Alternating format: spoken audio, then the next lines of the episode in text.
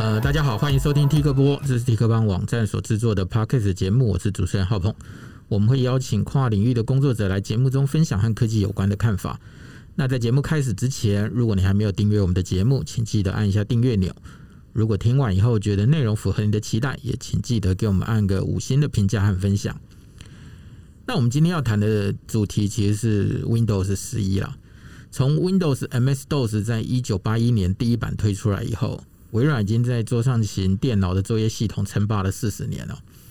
那 Windows 和 Office 一直都是微软很赚钱的一个产品，对，那也因为太成功了，所以反而延宕了微软在行动网络时代的一个发展。嗯，那这些年那个微软新的 C E O 纳德拉上台之后，微软一直都以云端为发展的中心。嗯，本来宣布说 Windows 是最后一代的作业系统了，结果六月Windows 十一、欸、测试版又开始在网络上开始流传了、喔。对，我那时候测试版先流出来。那微软后来自己也出来证实说、呃、Windows 十一就是 Windows 十一， 这, 这就是 Windows 十一 了啦，没错。对对对。好，那 Windows 十一 和 Windows 十 到底有什么差别？那你需不需要升级到 Windows 十一？ 那我们今天就请 T 客帮的编辑蔡明翰来和我们谈谈 Windows 十一。嗯、啊、Hello， 大家好。嘿嘿，明翰。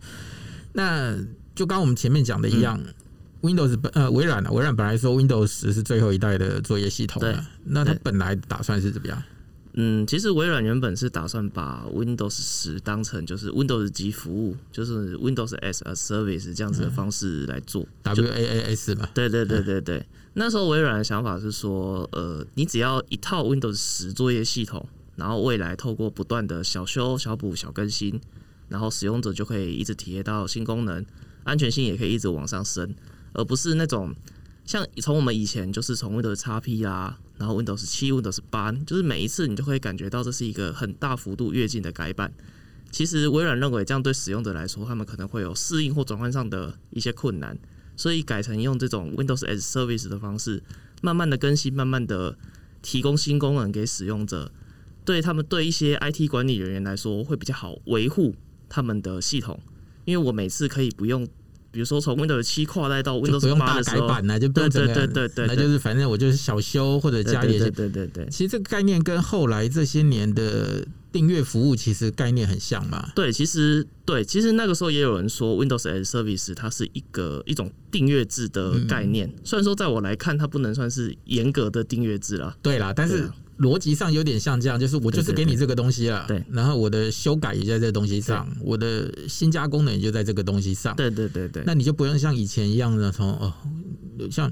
像我最早接触的一套作业系统是 Windows 三点一，哦，不是、嗯、除了 D O S 之外，嗯嗯嗯，我第一次第一套接触到的视窗型的作业系统，大概就是算 Windows 三点一吧，嗯嗯，虽然它也没有很视窗啊。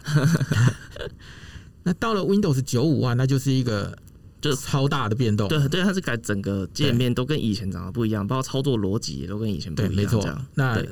你会发现说，它每一次的改版就是，坦白讲，它改了这么多次，我印象中所及、嗯、Windows 九十五、Windows 九十七、Windows 九十八、Windows M E、Windows X P、Windows 两千、嗯呃、Windows 七、Windows 八，对，中间还还其实还卡了一个 Vista， 对对，其实比较成功的其实没几个。就是大家都说 Windows 只有单数版才会成功，对对对对，剩下的就是被骂到翻掉的。对对对对对，你看像 Windows 八其实被人家干掉到没力的。其实微软会有这样子单数版才会让人成功的印象，跟他们那时候内部的开发政策有关系，因为他们其实是两个团队在一个时间点去开发一套作业系统，就变成一个团队交出来的东西就会相对之下比较稳定，那另外一个团队摊出来的东西它会比较创新，比较有突破性。那大家对于创新，因为大家用作业系统最要求的其实就是我不要宕机，所以有创新有突破性的那一个版本，大家就会比较，就就使用体验就比较不好。对，所以其实它每一次都非常困难的，就是大家其实不太愿意去尝试新的作业系统。对对对对对，因为我用的好好的，我干嘛？对，我干嘛在那边卡把柄？没错没错。有时候有些会遇到一些软体不相容的问题，硬体不相容的问题。对啊对啊对啊。所以每次你要大家去。更新换代的换作业系统这件事情，其实它是困难的。嗯，所以后来微软刚才就一个 Windows 十，它本来的预计就是哦，半年就一次大的修补或更新，那剩下就慢慢弄，慢慢弄。对，这是他说的。对，那他本来要做，就像你刚刚讲的一样，就是微呃 Windows 级服务嘛。对，其实我会比较把它视为一种串流式的更新。嗯，就是我的更新是慢慢给你，慢慢给你，慢慢给你，但这段期间我的作业系统是稳定成长的，而不是一次。大改版之后给你看到一次所有完全不一样的改变，这样。好，结果这一次的 Windows 十一，就我们看到的东西来说，哇，那又是一个天翻地覆的。对，没错，从外观来看确实是这样啦。对，它外观界面、嗯、连对硬体的要求都完全对，微软这次不一样了，定了比较严格的硬体要求。那为什么又突然想做这件事情？因为其实微软他们自己的说法是，其实过去 Windows ten 推行了就是这种 Windows as a service 这几年，他们发现对于一般消费者，就是终端消费者的体验其实不太好。其实问题是出在前面几次的时候。Windows ten每半年的更新都会出一点包，出包啊，就是它每次更新每次都会出包，啊，对，就是大家会变得有一点去害怕，我每半年度要更新，然后我的 Windows 系统会不会就因此而不稳定，这样子的状况。嗯嗯嗯，那这跟他当时就是想要推串流这种串流式的 Windows as Service 的更新的时候，是理念是背道而驰的。我就是希望你不断更新我的系统，我的系统会越来越好。结果因为我每半年的更新很容易出包，消费者就想尽办法会去推迟自己更新的节奏，或者说干脆干干脆把自动更新给关掉。那这就跟微软原本的想法是相违背的，那所以就直接就造成微软认为消费者不喜欢这样子的模式。对，好吧，那我如果他的逻辑是这样，那我们就实在不知道该讲什么，啊，我, 我只能说微软也算是有听进去消费者不喜欢这种串流式更新的这个看法，微软有听到啦。我只能说微软说愿意对这个部分做出改进算是好的，但是也等于是稍微走回老路的感觉。对，因为其实你也不能，有时候你不能怪大家啦，因为有一些东西你作业系统不稳定，对，它有可能今天一整天的工作都不能做，它就得在那边 修, 修电脑。对对 对, 对, 对, 对，那这对于有些人来说是很麻烦的，所以除非你今天有找到一个方式，说我每次的更新其实是稳定的，嗯嗯，不要出状况，不然你不能怪怪大家这样讲嘛，不然所有东西每次只要一更新，每个人都说了，我 OK 啊，你先试啊，对啊对啊，你试完等到灾情都发生过一轮，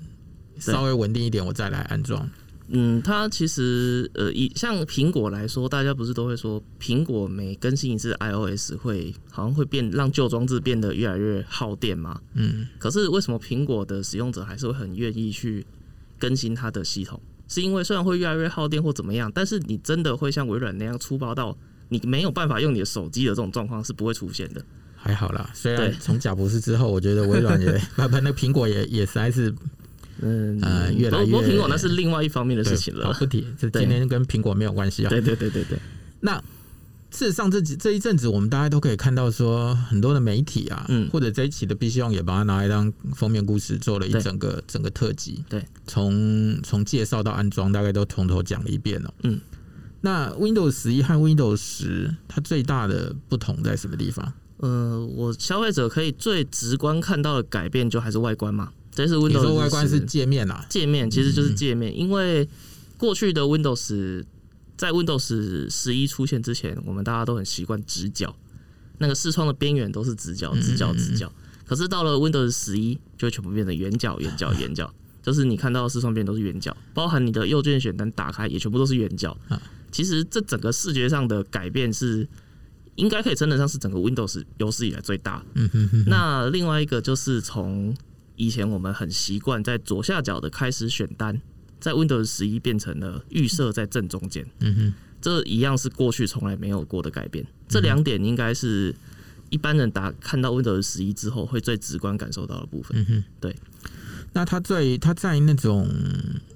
功能的部分，就目前看到了，因为现在我们知道，目前在网络上的都还是它的所谓的 beta 测试啦。对对对。那正式版大概什么时候会推出啊？呃，预计预计，我觉得预计可能会是十月中，可能十月十五。我觉得我自己推大概是十月十五前后正负一个礼拜左右吧。嗯，如果拖到十一月就有点晚了。但因为现在看到了，虽然说都是测试版，但其实也都是非常后期的测试了啦，大概也不会有什么天翻地覆的变动。对，嗯，那跟我们现在看到应该差不太多。嗯。那它到底新增了哪些功能，又移除了哪些功能？嗯，比较 新, 新增的会让一般人感觉到比较有就是新增感的部分，就是第一个，它把 Teams 的聊天功能内建到了 Windows eleven， 可是它不是整套 Teams 哦，它是一个叫做它是把它转化成一个叫聊天，就一个叫 Chat 的东西，嗯嗯嗯，然后它有点像是我们以前在 Windows X P 还是 Windows 七的时代，你还记得我们其实电脑里面是有内建 M S N 的。呃，其实等于是那个东西又再一次复活，然后就是微软想要在 Windows 里面打造一个预设的通讯工具。不，讲到讲到 M S N， 我觉得这就有很多故事可以讲。对，当初世界上最流行的即时通讯软体叫 I C Q， 嗯，那微软靠着 M S N 打败了它。对，那那时候大家都认为微软打败它就只有两有两个重要的。方式第一个当然就是内建、嗯，对，因为 I C Q 你要另外再去下载回来安装。对，第二个是他那时候允许大家在上面写个人的心情啊，就是写在名字的后面，对对对对，那边那一串嘛，所以有些人就每天在那边换换那一句话。对对对对。那有人认为说，像这样的一个方式，让 M S N 就是啊，慢慢的就把 I C Q 给击败了。嗯。嗯，可是我不知道大家其实知不知道。I C Q 现在其实还活着，对啊 ，I C Q 还在、啊、，M S N 死掉了。对，其实 M S N 会挂掉一部分原因，其实跟后来微软去买 Skype 有关。没错，它的策略其实发生了很大的很大的问题啦。对对对对，它保留 Skype 把 M S N 给消灭了，然后它在账号合并的部分也没有做的很好。嗯、其实其实整个统合还蛮糟糕的。对对对，就是那是一个非常奇怪的逻辑。好，那当初它本来有一个很成功的即时通讯软体。嗯、对。然后他自己把它做挂了，对。那你看起来现在他又要把 Teams 放进来，嗯，让大家试图用 Teams 再来回到作为一个预设的 I M 的，就是、对对，预设的即时通讯软体。嗯、但下那 Teams 被列进来了，但其实就有一个东西不见了，那就是原本内建在 Windows 十里面的 Skype。其实 Windows 十是有内建 Skype 的哦，嗯、就是你装好之后 Skype 就在那里了。可是很可惜的是，我觉得我绝大部分人可能都不知道这件事情。对，那现在既然 Windows 十要把预设通讯软体改成那个 Teams 的 Chat 这个功能，那 Skype 就会自然的被拿掉了。Okay, 你如果要 Skype 的话，那装完 Windows 十一之后，你还要自己装。对，那还有一些被移除的功能，呃，我认为比较重要的其实是。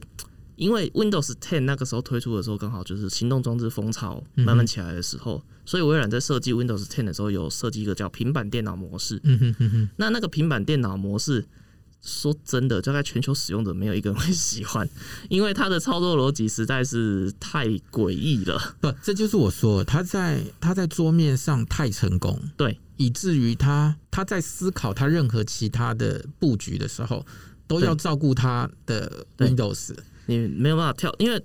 一个是滑鼠跟键盘，一个是触控，它的输入的方式完全就不一样。那微软在这个部分的思考就相对之下没有这么没有这么圆融，所以那个时候 Windows 十导入平板电脑模式之后，大家发现其实也没有很好用，所以到 Windows 十一之后，微软选择另外一个方式，就是他把平板电脑模式拿掉，嗯哼，然后他把原本我们通知右边通知页打开，不是有一个开关什么，比如说蓝牙 WiFi 啦，嗯哼嗯哼，还有就是。什么不是有一些方块形、长方形、方块形状那些按键吗？他也通通拿掉。他选择的做法是让整个界面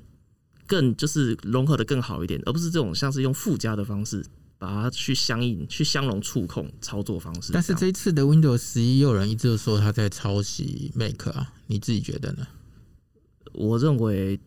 最终大家的设计只会越来越像而已，因为一个好的设计就是使用者喜欢而且直观的设计。我我认为，与其说是抄袭，不如说是致敬，因为大家喜欢，所以你要这么做，大家才会习惯。那这样子还称得上抄袭吗？但其实我觉得这也不重要啦。对啊，这其实也不重要。就像早期的 iOS， 你不现在的 iOS 其实越来越像 Android 啊。嗯、对啊，就是、没错啊，就是有一些大家觉得方便的功能呢，嗯、就就互相借鉴吧，就是这样子。所以没错。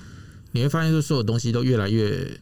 同质化。对，嗯，对，这其实蛮正常的，因为人类喜欢的操作方式，其实也就偏向同一种状况。不，我觉得另外一种其实是学习门槛啊，嗯、就是当你已经习惯这样操作的时候，对，你硬要大家去做一个很奇怪的操作方式，那那那那就是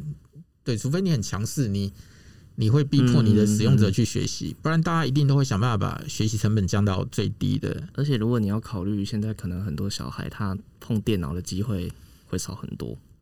其实就是很多小孩子他碰手机、嗯哦、碰平板，可是当他碰到键盘、滑鼠的时候，以前的 Windows 的操作逻辑对他们来说适应上其实是会有一点困难的。但我觉得短期之内。笔电这种笔电电脑这种东西，短时间之内可能还是会继续存在啦，嗯、因为它的它还是有不可取代性的、啊，就是它它毕竟还是一个生产力的工具，對對對跟你滑手机这件事情其实不太不太一样嘛。嗯嗯。好，那这些反正所摆的这些新功能，大概就是对大家来说，感觉上就是外观会是第一个比较不一样的地方。对。對那剩下来其实就是你可能操作的动线可能不太一样啦，你可能要找一下吧。呃，比如说我以右键选单这件事情来说好了，以前我们已经很习惯，就是你在任何一个档案或者任何一个地方点右键，会开启那个右键选单，就很长。就是你假设你电脑里面装了很多会在右键选单里面加东西的那种软体的话，你就会发现一点开的时候，在右键选单大概会占满这个，有机会占满整个屏幕长宽，拉到最下面，对对对对对，还没结束。对，那这次微软在右键选单上做出的最大改革，就是它做分层化，把一些常用的拉到右键选单打开之后，马上就看得到的第一层，剩下一些不常用的藏到下一层。其实我认为这样子对整个电脑的变简洁化来说是蛮有帮助的、啊，因为有些功能其实你搞不好十半年你都用不到一次、啊。对，你当然会想说，哎、欸，怎么微软现在才想到这件事情？那硬体的部分呢？就是以前、嗯、以前以前在所谓的 Wintel 的时代，嗯，那大家都说这根本就是一个阴谋嘛。就是就是就是微软一直把作业系统越做越大，嗯嗯，然后那个要求越来越高，嗯，所以呢，硬体厂商就要推出越来越快的 C P U， 对，越来越大的硬碟，对，然后两个就互相这样子啊、哦，一直，所以在那个时代里头，对对 对, 对, 对，所以以前每次只要听到新的作业系统更新，嗯，坦白讲，通常意味着有时候你得换一套新的电脑，嗯，那我们在做杂志的时候就会开始哦，为了搭配这一套作业系统。嗯嗯嗯，那就告诉你说、啊、你应该要买多块的 C P U 搭配什么样的主机板。那个状况特别严重，就是在 Windows 七到、呃、Windows X P 到 Windows 就是 Windows Vista 那个时候刚出的时候，这个状况特别严重，因为对, 對那时候那时候就变得大家很习惯，就说啊差不多啦，就是等到差不多该换代了，那我们就稍微换一下、嗯嗯。对，那这一次的 Windows 十一，就目前看到的资料来说，它对于电脑的 硬, 硬体的要求高吗？呃，如果跟以前的标准做比较的话 ，Windows 十一对电脑硬体要求算是很高的，算是很高的。那其实我认为追寻它的历史缘由在于，那时候 Windows 十刚推出的时候，大家微软会希望大家可以从 Windows 七、Windows 八、Windows 八点一 一路就是可以免费升上去，所以那时候为 Windows 十定的硬体标准其实没有那么高，它还是希望可以去相容，你可以跑 Windows 七的电脑，就可以去跑 Windows 十的电脑。嗯哼嗯哼，那时候微软想法是这样。可是 Windows 十一你必须从，你如果想要升级，未来想要免费升级的话，你必须从 Windows 十升上去，所以它的立基点就可以从 Windows 十这个地方开始。嗯、所以依照微软的说法是，呃，近五年内的电脑基本上升级到 Windows 十一都没有太大的问题。嗯哼，那最主要的限制其实就是出在呃处理器、主机板。然后还有就是 T P M， 嗯哼 ，T P M 晶片这三个地方。你讲说那个 T P M 就是好、嗯，等一下，那我们要怎么样知道自己的电脑能不能升级啊？呃，微软它有推自己官方的检测程式，你可以跑完那个检测程式之后，你就可以知道自己的电脑符不符合升级到 Windows 十一的资格。嗯哼，所以它会告诉你说你有哪一些元件是规格不到的。不会，所以。正因为微软它只会告诉你 yes or no， 微软官方程式只会告诉你你可以升以及你不能升，呃、就是跑完你只会知道说 OK 你可以 OK 你不行，但是哪里不行我也不知道就对了。对，所以说有其他的网友他就去做了一个会告诉你你是哪里不能升级到 Windows 十一，叫做它的那程式名称叫 WhyNotWin11，uh-huh. 你只要用那个它就会条列式的告诉你你哪一项符合资格，可是你哪一项硬体特征不符合资格。 你, 你说那套软体叫什么？ WhyNotWin11， 哦哦，这样。对，那是一套免费开源的软体，这样它就是直接用条列式的方式去比对你电脑上的硬体特征符不符合微软开出来的最低要求，这样它就会告诉你哪项符合哪项不符合，这样。那你刚刚讲的 T P M 是什么东西 ？T P M 它就是就是可信任平台模组，就是或者有人称它为信任平台模组。那我认为最好的理解方式，你就把它想象成是一块电脑主机板上面的安全晶片，这样就可以了。它会把一些跟密码有关的东西储存在那个，因为从它交给那个安全晶片运算。从它后来的 Hello， 就是你已经可以把一些密码对记录在作业系统里头嘛。对，然后你可以透过一些。譬如说外接的什么指纹辨识啊，嗯嗯，或者什么东西去呼叫那个内建的密码，嗯，让你不用每次上一个网就在那边打半天。对，当然他现在只是说在硬体的规格要求里头，要求要有这一套安全模组就是了。他会要求你的电脑必须要有支援这个安全模组的能力。嗯哼哼，那现在你想要你的电脑如果要支援这个 T P M 的话，你有几种方式。一种是独立的 T P M 计算模组，它会直接安装在主机板上；另外一种是透过 C P U 模拟的方式，让 CPU 就是它让 C P U 去开启模拟安全功能，那来符合 Windows 十一的要求，这样。对，所以简单来说，就是为什么会要求比较新的，为什么微软会要求你的电脑 C P U 必须到一定的规格，就是因为这些比较新的 C P U 通常它都有模拟 T P M 的功能。所以微软会 把, 把这个要求列进来，这样。但事实上，从那个 Windows 这些宣布了之后，嗯，各家主机板厂商也都开始纷纷贴出，对，你只要基本上有资源的，你在网络上都查得到了。对，因为 T P M 这个东西，假设无论是你用模拟的也好，或者说你去买独立晶片模、独立的那个计算运运算晶片也好，你都必须主机板上要有相应的资源才可以。所以就变成主机板跟处理器这两样东西，就是会同时变构成你升级 Windows 十一的最低要求的障碍，这样。那你刚刚讲说 C P U 主机板跟 T P M、嗯、对, 对不对？对，主要是这三项了。C P U 它的要求是什么？呃，目前跟因为微软它有公告一份，就是他们目前认定就是 Windows 十一相容的 C P U 的清单。嗯哼哼。那在那个清单里面，它目前是从 Intel 八代处理器开始列 ，A M D 的话应该是从 Zen。Zen Plus 架构开始列，这样，嗯哼哼，对它最简单来，如果说你要很大略的去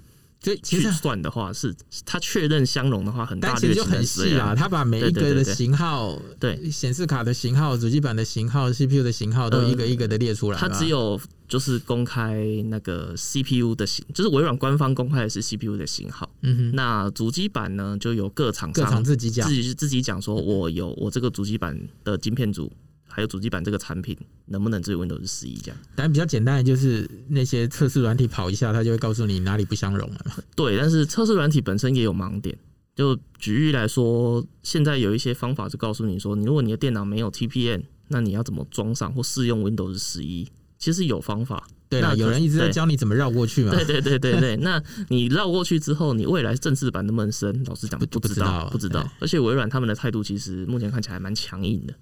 对。就是你知道，像现在很多东西都变网络化了以后，嗯，我觉得网络化其实它会有几个问题哦，嗯，就是很多的东西如果它的核心其实不在不是在你 client 端，嗯哼哼，你很难在 client 端去做一些其他的动作或手脚，对，啊，我只要从 server 端去做一些阻挡或者是封锁，嗯嗯，你当然很多服务就没有办法使用了啦。嗯，就比如说未来可能会产生一个状况是 ，OK， 你的电脑可以装上 Windows 十一。但是你要打 Windows Update 要更新的时候，它可能会再跑一次你电脑上面的硬体特征的检查，发现其实你不符合的，那就不让你更新，或者更新以后会把你洗掉啊。对对对对对，如果是这样子的话，你要怎么？你难道你这台电脑就完以后完全不升级了吗？嗯、哼哼，如果你抱持着这样的觉悟的话，你当然可以，你当然可以完全不换电脑。所以你看它之前，但其实是很难的啦。它之前在升级的时候对显示萤幕也都没有什么要求啊，嗯，这一次就八百乘六百就可以了嘛，但是现在就不行啦。不是，现在它它特别拆出来，就是你最低解析度要 七二零 P， 然后还希望你的萤幕至少要有，我记得它是九寸以上。但是我认为那个东西会不会成为未来会不会成为一个真正的硬性限制？还是要看微软的态度，他们随时还是有可能去更改他们的态度。对，万一反应太那使用者反应太强烈，就会做一点微调啦。对啦，但只是说现在看得到的大概是、嗯、是这个样子。对，所以还是建议就是五年内的电脑你可以不太需要担心。那就是假设你的电脑已经用了六七年的的话，你可以跑跑检测软体看看。嗯哼，如果假设有不符合的地方，再来看看要怎么对应，或者说还是换新电脑。但你自己试呢？你自己觉得旧电脑装上去跑起来会很慢吗？嗯，我因为我是我在了一台 Intel 四代。因为最低要求，现在微软开出来最低要求是八代嘛，嗯，那我在 Intel 四代处理器上面装了 Windows 十一，我个人的感觉是好像真的有那么一点顿顿的，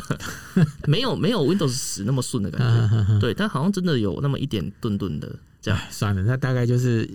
这这对很多人来说，大概又是引颈期盼的啦。Windows 十一一上市，大家所有东西都可以再买一波嘛。对啊 ，C P U 啊，主机板啊 ，RAM 啊，因为嗯。嗯它这次的那个硬体的要求装置的空间好像也不小吧？它就是要求你要有一个 六十四 G B 的储存空间。可是它这句话的意思并不是代表 Windows 十一要占你 六十四 G B 的安装空间，欸。它如果占，吓死人呢，欸！不是不是这个意思，它的意思是说你的比如说你的 C 槽，嗯哼，就是起码要 六十四 G B， 那安装完之后它可能会占掉大概几 G 几 G B 这样。对，嗯、但是假设你的 C 槽只有 三十二 G B， 不让你装，可能不会让你装。嗯哼，对对对对对。起码你还要你的 C 槽要确保有 六十四 G 以上。呃，我觉得这样限制蛮合理，因为我觉得微软这次所开出来的这个 Windows 十一的最低限制的硬体的清单，其实是非常符合现在电脑的现况，就是现在主流的啦。对，其实它就是一个比主流规格稍低一点点的那一个。因为你看现在的一般大家拿来当 C 槽的 S S D， 嗯，很多大概也就是从一二八开始，嗯，你好像也很难找到 一二八 G B 以下的 S S D 了。对对对，就基本上都已经。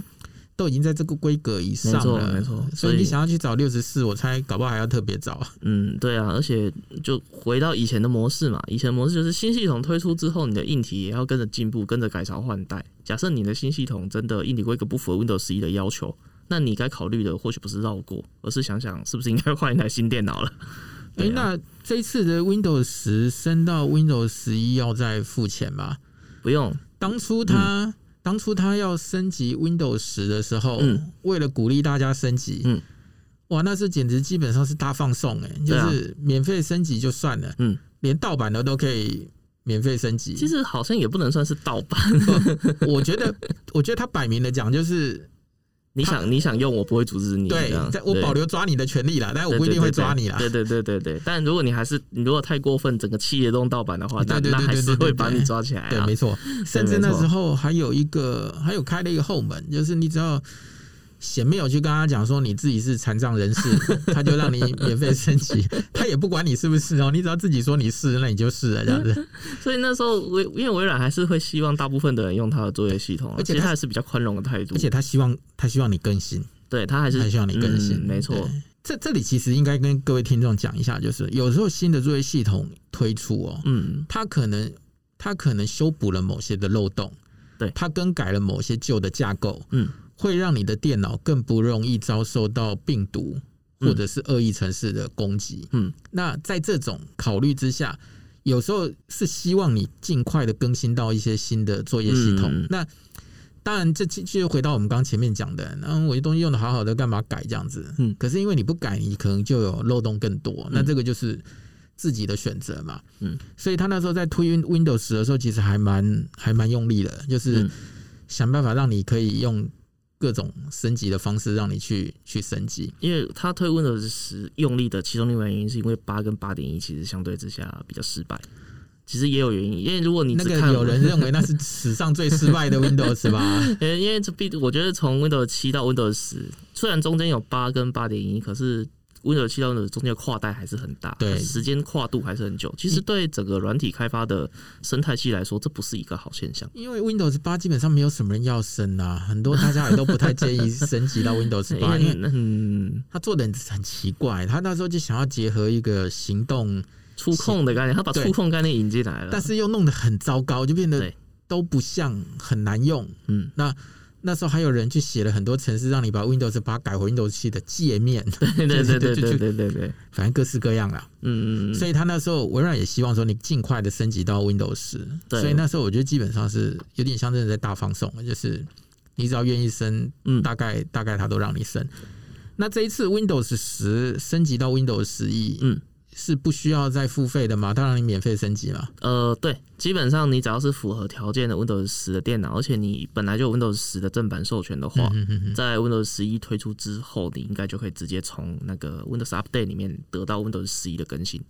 应该是就是不需要再额外付费这样。但是这件事情有一个小小的条件，就是这个时候跟那个时候 Windows 七升级到 Windows 十的那个状况是一样的，微软其实是有帮这个活动，他微软把这把这件事情免费升级这件事情当成一个促销活动，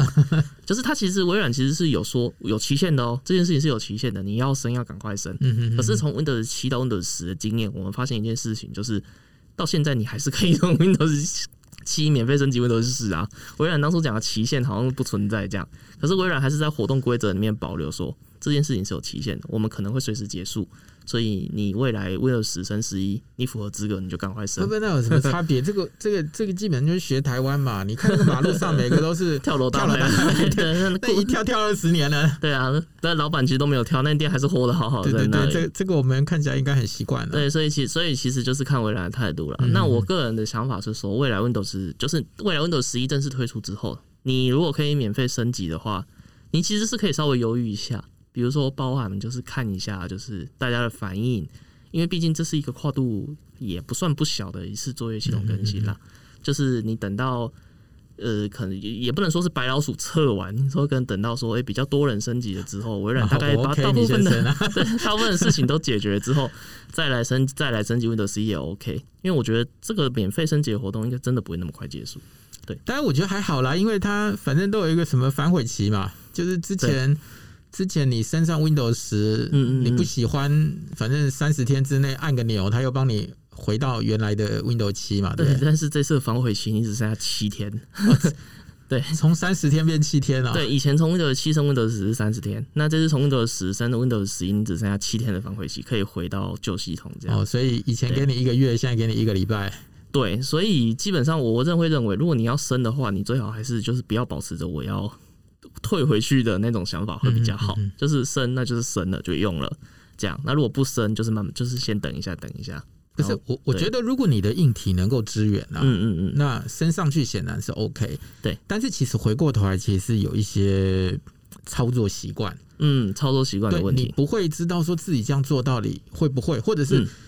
我记得有时候常常就是作业系统一更新之后，我很多东西找不到了，嗯 嗯, 嗯, 嗯，这东西本来在这里，这功能本来在这里。嗯，然后我现在突然不知道这东西在哪里，嗯、然后找半天很烦、嗯。我讲我使用 Windows 十一最不习惯的一个操作好了。以前我们不是，就是我刚刚讲，我不是在右键选单，因为就是右键选单就是有改版嘛。嗯、哼哼，那我以前就是习惯在某一个档案上按右键，那找到复制两个字就按点一下就复制了嘛，然后在其他地方就贴上了嘛，对不对？嗯、哼哼，可是，在 Windows 十一里面，它把复制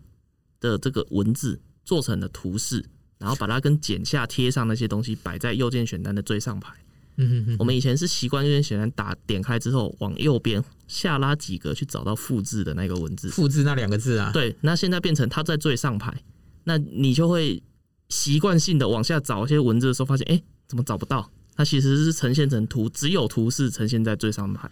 那你所以就变得你还是花一点时间习惯就是了，对对对对，没错。所以我一开始的，所以我最一开始用到 Windows 十一 的时候，我很容易就是把它变成贴上捷径，就是我每次要复制档案，我是要搬真的要搬过去的时候，都变成我只是搬成捷径而已。所以 Windows 十一 刚开始最让我比较不习惯的是这一点，但其他你是觉得还好？其他的部分我倒是觉得不算非常不适应，因为我认为，因为右键选单这件事情关系到的是每个人对电脑那种操作到顺手的时候，你大概忙着点，你都可以点得到复制贴上在哪里这样。可是因为这次位置都不一样了，所以你会不习惯。而且以前我们习惯去找复制那两个字，对对 对, 對, 對, 對，现在它变成了一个 icon, 图像，对，你要去找那个 icon 就是。对，那可比如说有人说，哎、欸，那个就是开始选单变成正中间。会不会不习惯这样？我个人的感觉是还好哎、欸，嗯嗯嗯，没什么太，其实不，反而不会不习惯，反而会觉得哎、欸，反而变顺手了。因为反正你就知道在这里就是了，对对对对，手机大部分也都这样设计嘛。对啊，所以你那个操作习惯带过来的时候，你就会发现、嗯、没有想象中这么难，这么难适应这样。那另外，通常这种作业系统的更新换代、喔、还会有个问题，其实就是软体的相容性。嗯嗯嗯，因为有些软体可能就不支援这个作业系统了。嗯、那你。你自己实际使用的经验有遇到这个问题吗？呃，如果你核心层面就是系统架构层面的角度来看的话 ，Windows 十 跟 Windows 十一 并不算是一个非常大的跨度。嗯哼哼哼，所以其实，在软体包含驱动程式的，就是显示，就是硬体的驱动程式，还有软体的相容性部分，我认为不太需要担心。就是整体来说，其实没有差非常多。所以，可是我看到的资料是，它已经不支援三十二位元了。呃，它不支援三十二位元的意思是。嗯，这一次的 Windows 十一 不会有三十二位元版本，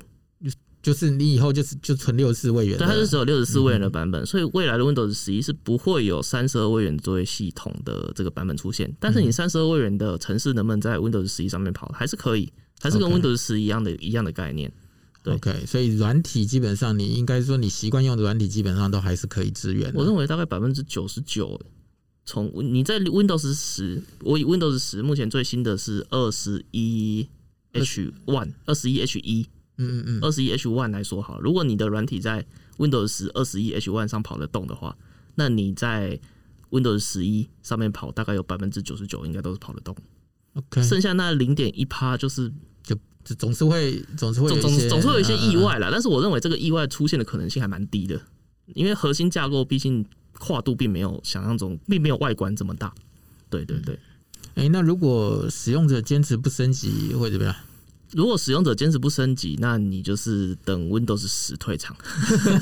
Windows 十应该我记得是二零二五年吧？对，他好像说会支援到二零二五年。二零二五年十月。那在二零二五年十月之前，微软承诺他会对 Windows 十 持续做更新。那会不会有功能性，就是比如说新功能的更新呢？微软没有讲明。但是至少可以确定的是，包含安全性跟系统稳定性的更新，二零二五年之前 Windows 十 还会一直收到。嗯哼，就我微软做出这样子一个弹性的一个很重要的原因，是因为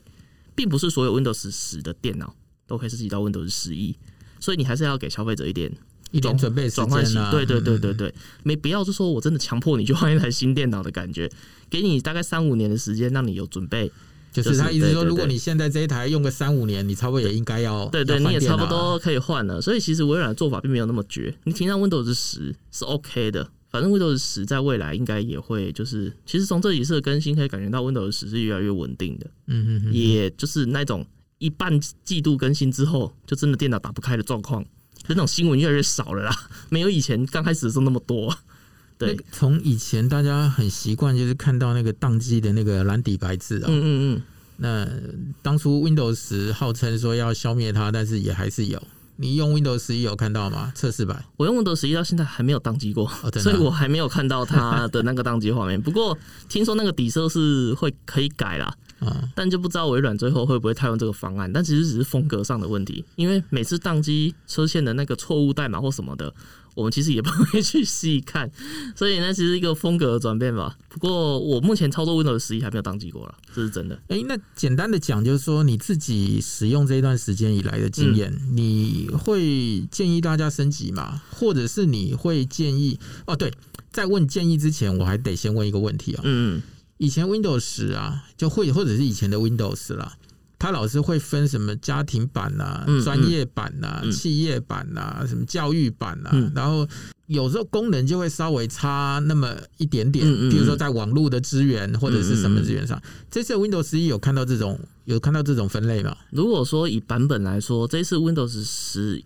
一 确定会是跟 Windows 十一样，会有家用版跟专业版的区别。Okay， 那详细的特征区别，微软目前还没有说，嗯，可能到时候产品正式上市之后才会列表出来吧。目前还没有，okay， 还没有讲这样。比较麻烦的一点是，呃，如果你就是我们在安装 Windows 十之后，不是通常都会有一个步骤是要你登录线上的微软账号吗？嗯嗯嗯。那其实那个步骤你可以选择用离线账户，或者说你没有网络的状况之下可以跳过。但是在 Windows 十一的家用版，假设你是全新安装而不是升级上去的话，你一定要网路，而且你一定要线上微软账号才可以。所以它就是强迫你要有一个微软账号就对了啦。只有家用版，专业版的话，它一样是可以用离线账户进去的，嗯。目前的状况是这样，而且我在目前试出的测试版里面，家用版你已经没有办法去离线，就是用离线离线账户的方式，所以你一定要有网络连线，而且你一定要登录微软线上账号才可以。对，这使用者可能不太知道我们在说什么啦。就是以前你在安装 Windows 的时候啊，有时候你就是本机端安装，就是我预设这台电脑不连到网络上的时候，你还是可以还是可以完成整个安装。但是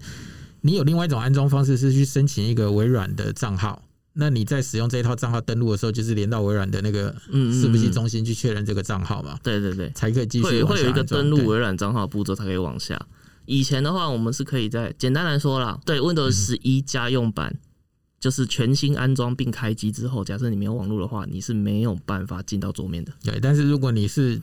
Windows 十当初是离线安装的，那你用升级的方式还有可能，呃、就没有这个就没有这个限制，你就没有这个问题，这样，所以只会发生在全新安装的 Windows 十一 家用版。对 ，OK， 那回到我刚刚要问的那个问题，就是说，嗯，你自己使用这段时间之后，建不建议大家升级，然后或者说你建议什么样的人升级 ？OK， 如果说是现阶段还是在 beta 阶段的，就是开发阶段 Windows 十一 的话，我是建议消消费者先不要急着用，就是因为毕竟还是有很多不太稳定的地方，而且更新的频率很快。而且中文化有一些地方还是可以看得出英文的痕迹，中文化还没有那么的完整。有一些新功能，比如说 Windows 十一，它这一次支援 Android， 它你可以直接在 Windows 十一 里面去开启 Android 的 A P P、嗯。那目前这个功能还没有实装，所以我也还玩不到。嗯、对，所以就是讲是说你可以直接装 Android 的 App， 但是事实上我们现在都还没试到就對。对，就大其实现在全世界大概就只有微软内部的员工有试到这个功能、嗯，就是目前我们都还没有办法尝试这个功能。什么时候微软会实装不知道。但既然他把它当成卖点，那就未来就一定会有，而且正式版推出的时候应该是一定会有这样。那因为现在是，如果你是想要尝鲜测试版的话，那我不太建议你目前在日常工作电脑上升级 Windows 十一，因为不稳定的地方还是比较多了一点。那等未来正式版推出之后，那就看个人意愿。假设你真的可以想要尝试那个圆角化的新界面，然后想要早一点去适应这套新系统的话，你的系统你的系统是最低要求是符合的。那其实我认为你大胆升问题应该是不大，只要这中间微软没有再出一些奇怪的包的话，应该是没什么问题。但如果你想要稳稳的使用你的作业系统，那就是跟以前 Windows 就是跟以前 Windows 七到 Windows 十，先看别人啊，对啊，先看别人啊。这个问题跟以前 Windows 七的，因为这一次的升级跟以前微软的 Windows 十的更新不一样，是你有选择，你有选择你要不要升的权利。而不像以前都都说我被强制更新，没有，这次 Windows 十一 不会这样，你可以自由选择你到底要不要升到 Windows 十一，所以其实就是正式上市之后就是看个人意愿而定，对。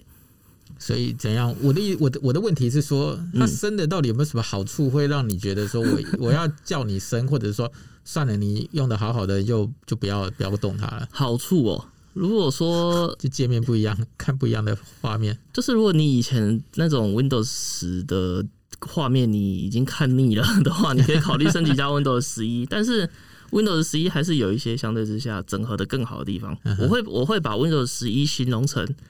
完全体的 Windows 十，因为 Windows 十 经过就是我们刚刚前面讲的 Windows as a service 的那一段时间更新下来，其实有很多功能是附加上去的，就好像是我是外挂上去外挂上去外挂上去，跟整个 Windows 系统的整合性没有那么搭调的感觉。但是在 Windows 十一 的时候，微软就做了一次统整，他把以前在 Windows 十 后续更新的这些新功能整合到 Windows 十一，让它整合的更漂亮，让它整合的更好看、更直觉这个样子。所以，如果你是一个本来就就是跟着微软的脚步在更新你的 Windows 十 的人，那 Windows 十一 推出之后，其实你可以直接考虑更新，就是就就反正就是这样。但是如果说你是一个本来就对Windows 十每半年度更新会推迟有疑虑的人，那 Windows 十一 推出之后，你一样可以不用急着升。嗯哼，我我个人给的两个大方向是这样。好吧，那反正简单的讲，就是我们今天让大家简单的对即将要到来的 Windows 十一 有一个比较简单的一个概念。对，那我相信等到那时候，等到这这个正式版真的要上线之后，你在网络上大家可以看得到非常多的资料跟测试的东西哦。对，而且应该也会有比较大量的教学，因为。因为界面毕竟跟以前是长得不太一样，有些选项可能就不知道被藏到哪里去了。对、嗯、对对对对对对，搞不好也会有人写一些什么程式，这样把把你的界面改回 Windows 的界面。嗯，对了，但是不管怎么讲，其实就我个人来看呢、啊，一个新的作业系统，它一定会有一些更安全的嗯嗯的的设计，包含就是微软想它为什么要限制 T P M， 其实它的想法也是安全。对，因为其实现在的网络的一个治安风险已经跟我们以前想的远远的不太一样了。嗯嗯、对对对。那整个黑色的产业链，其实它已经是一个产业了，它已经不是那种以前骇客自己单打独斗的那个 那, 那个局面。嗯嗯。所以这些作业系统啊，这些应用软体，一定都要想办法让自己变得更安全。没错。回到头来就是说，那 Windows 十一 到底要不要升级？我觉得如果你呃，坦白讲啊，我觉得如果自己具备一点电脑知识的人，可能都会想要试试看、玩玩看的、啊。呃，我我觉得是这样子，没错。就是如果你就是稍微进阶一点的电脑玩家，我觉得应该会蛮想积极去尝试 Windows 十一 的。但你如果只是一个每天碰不到电脑多久的，或者说只是在坐办公室才会碰到电脑的小平民，然后小使用者的话，升不升这件事情或许就是真的是看个人意愿了。对啦，除非你们公司 M I S 来逼你升啊。呃，对啦，其实我也不知道微软对于公企业对于 Windows 十一的那个策略是什么，目前倒是这一块蛮蛮不明朗的。对。好吧，那我们今天的节目就是这样子哦。那听完这一集的听众，如果你觉得内容还不错，有符合你的期待，请订阅我们的节目，给我们评价和分享。谢谢大家今天的收听，谢谢，谢谢。谢谢。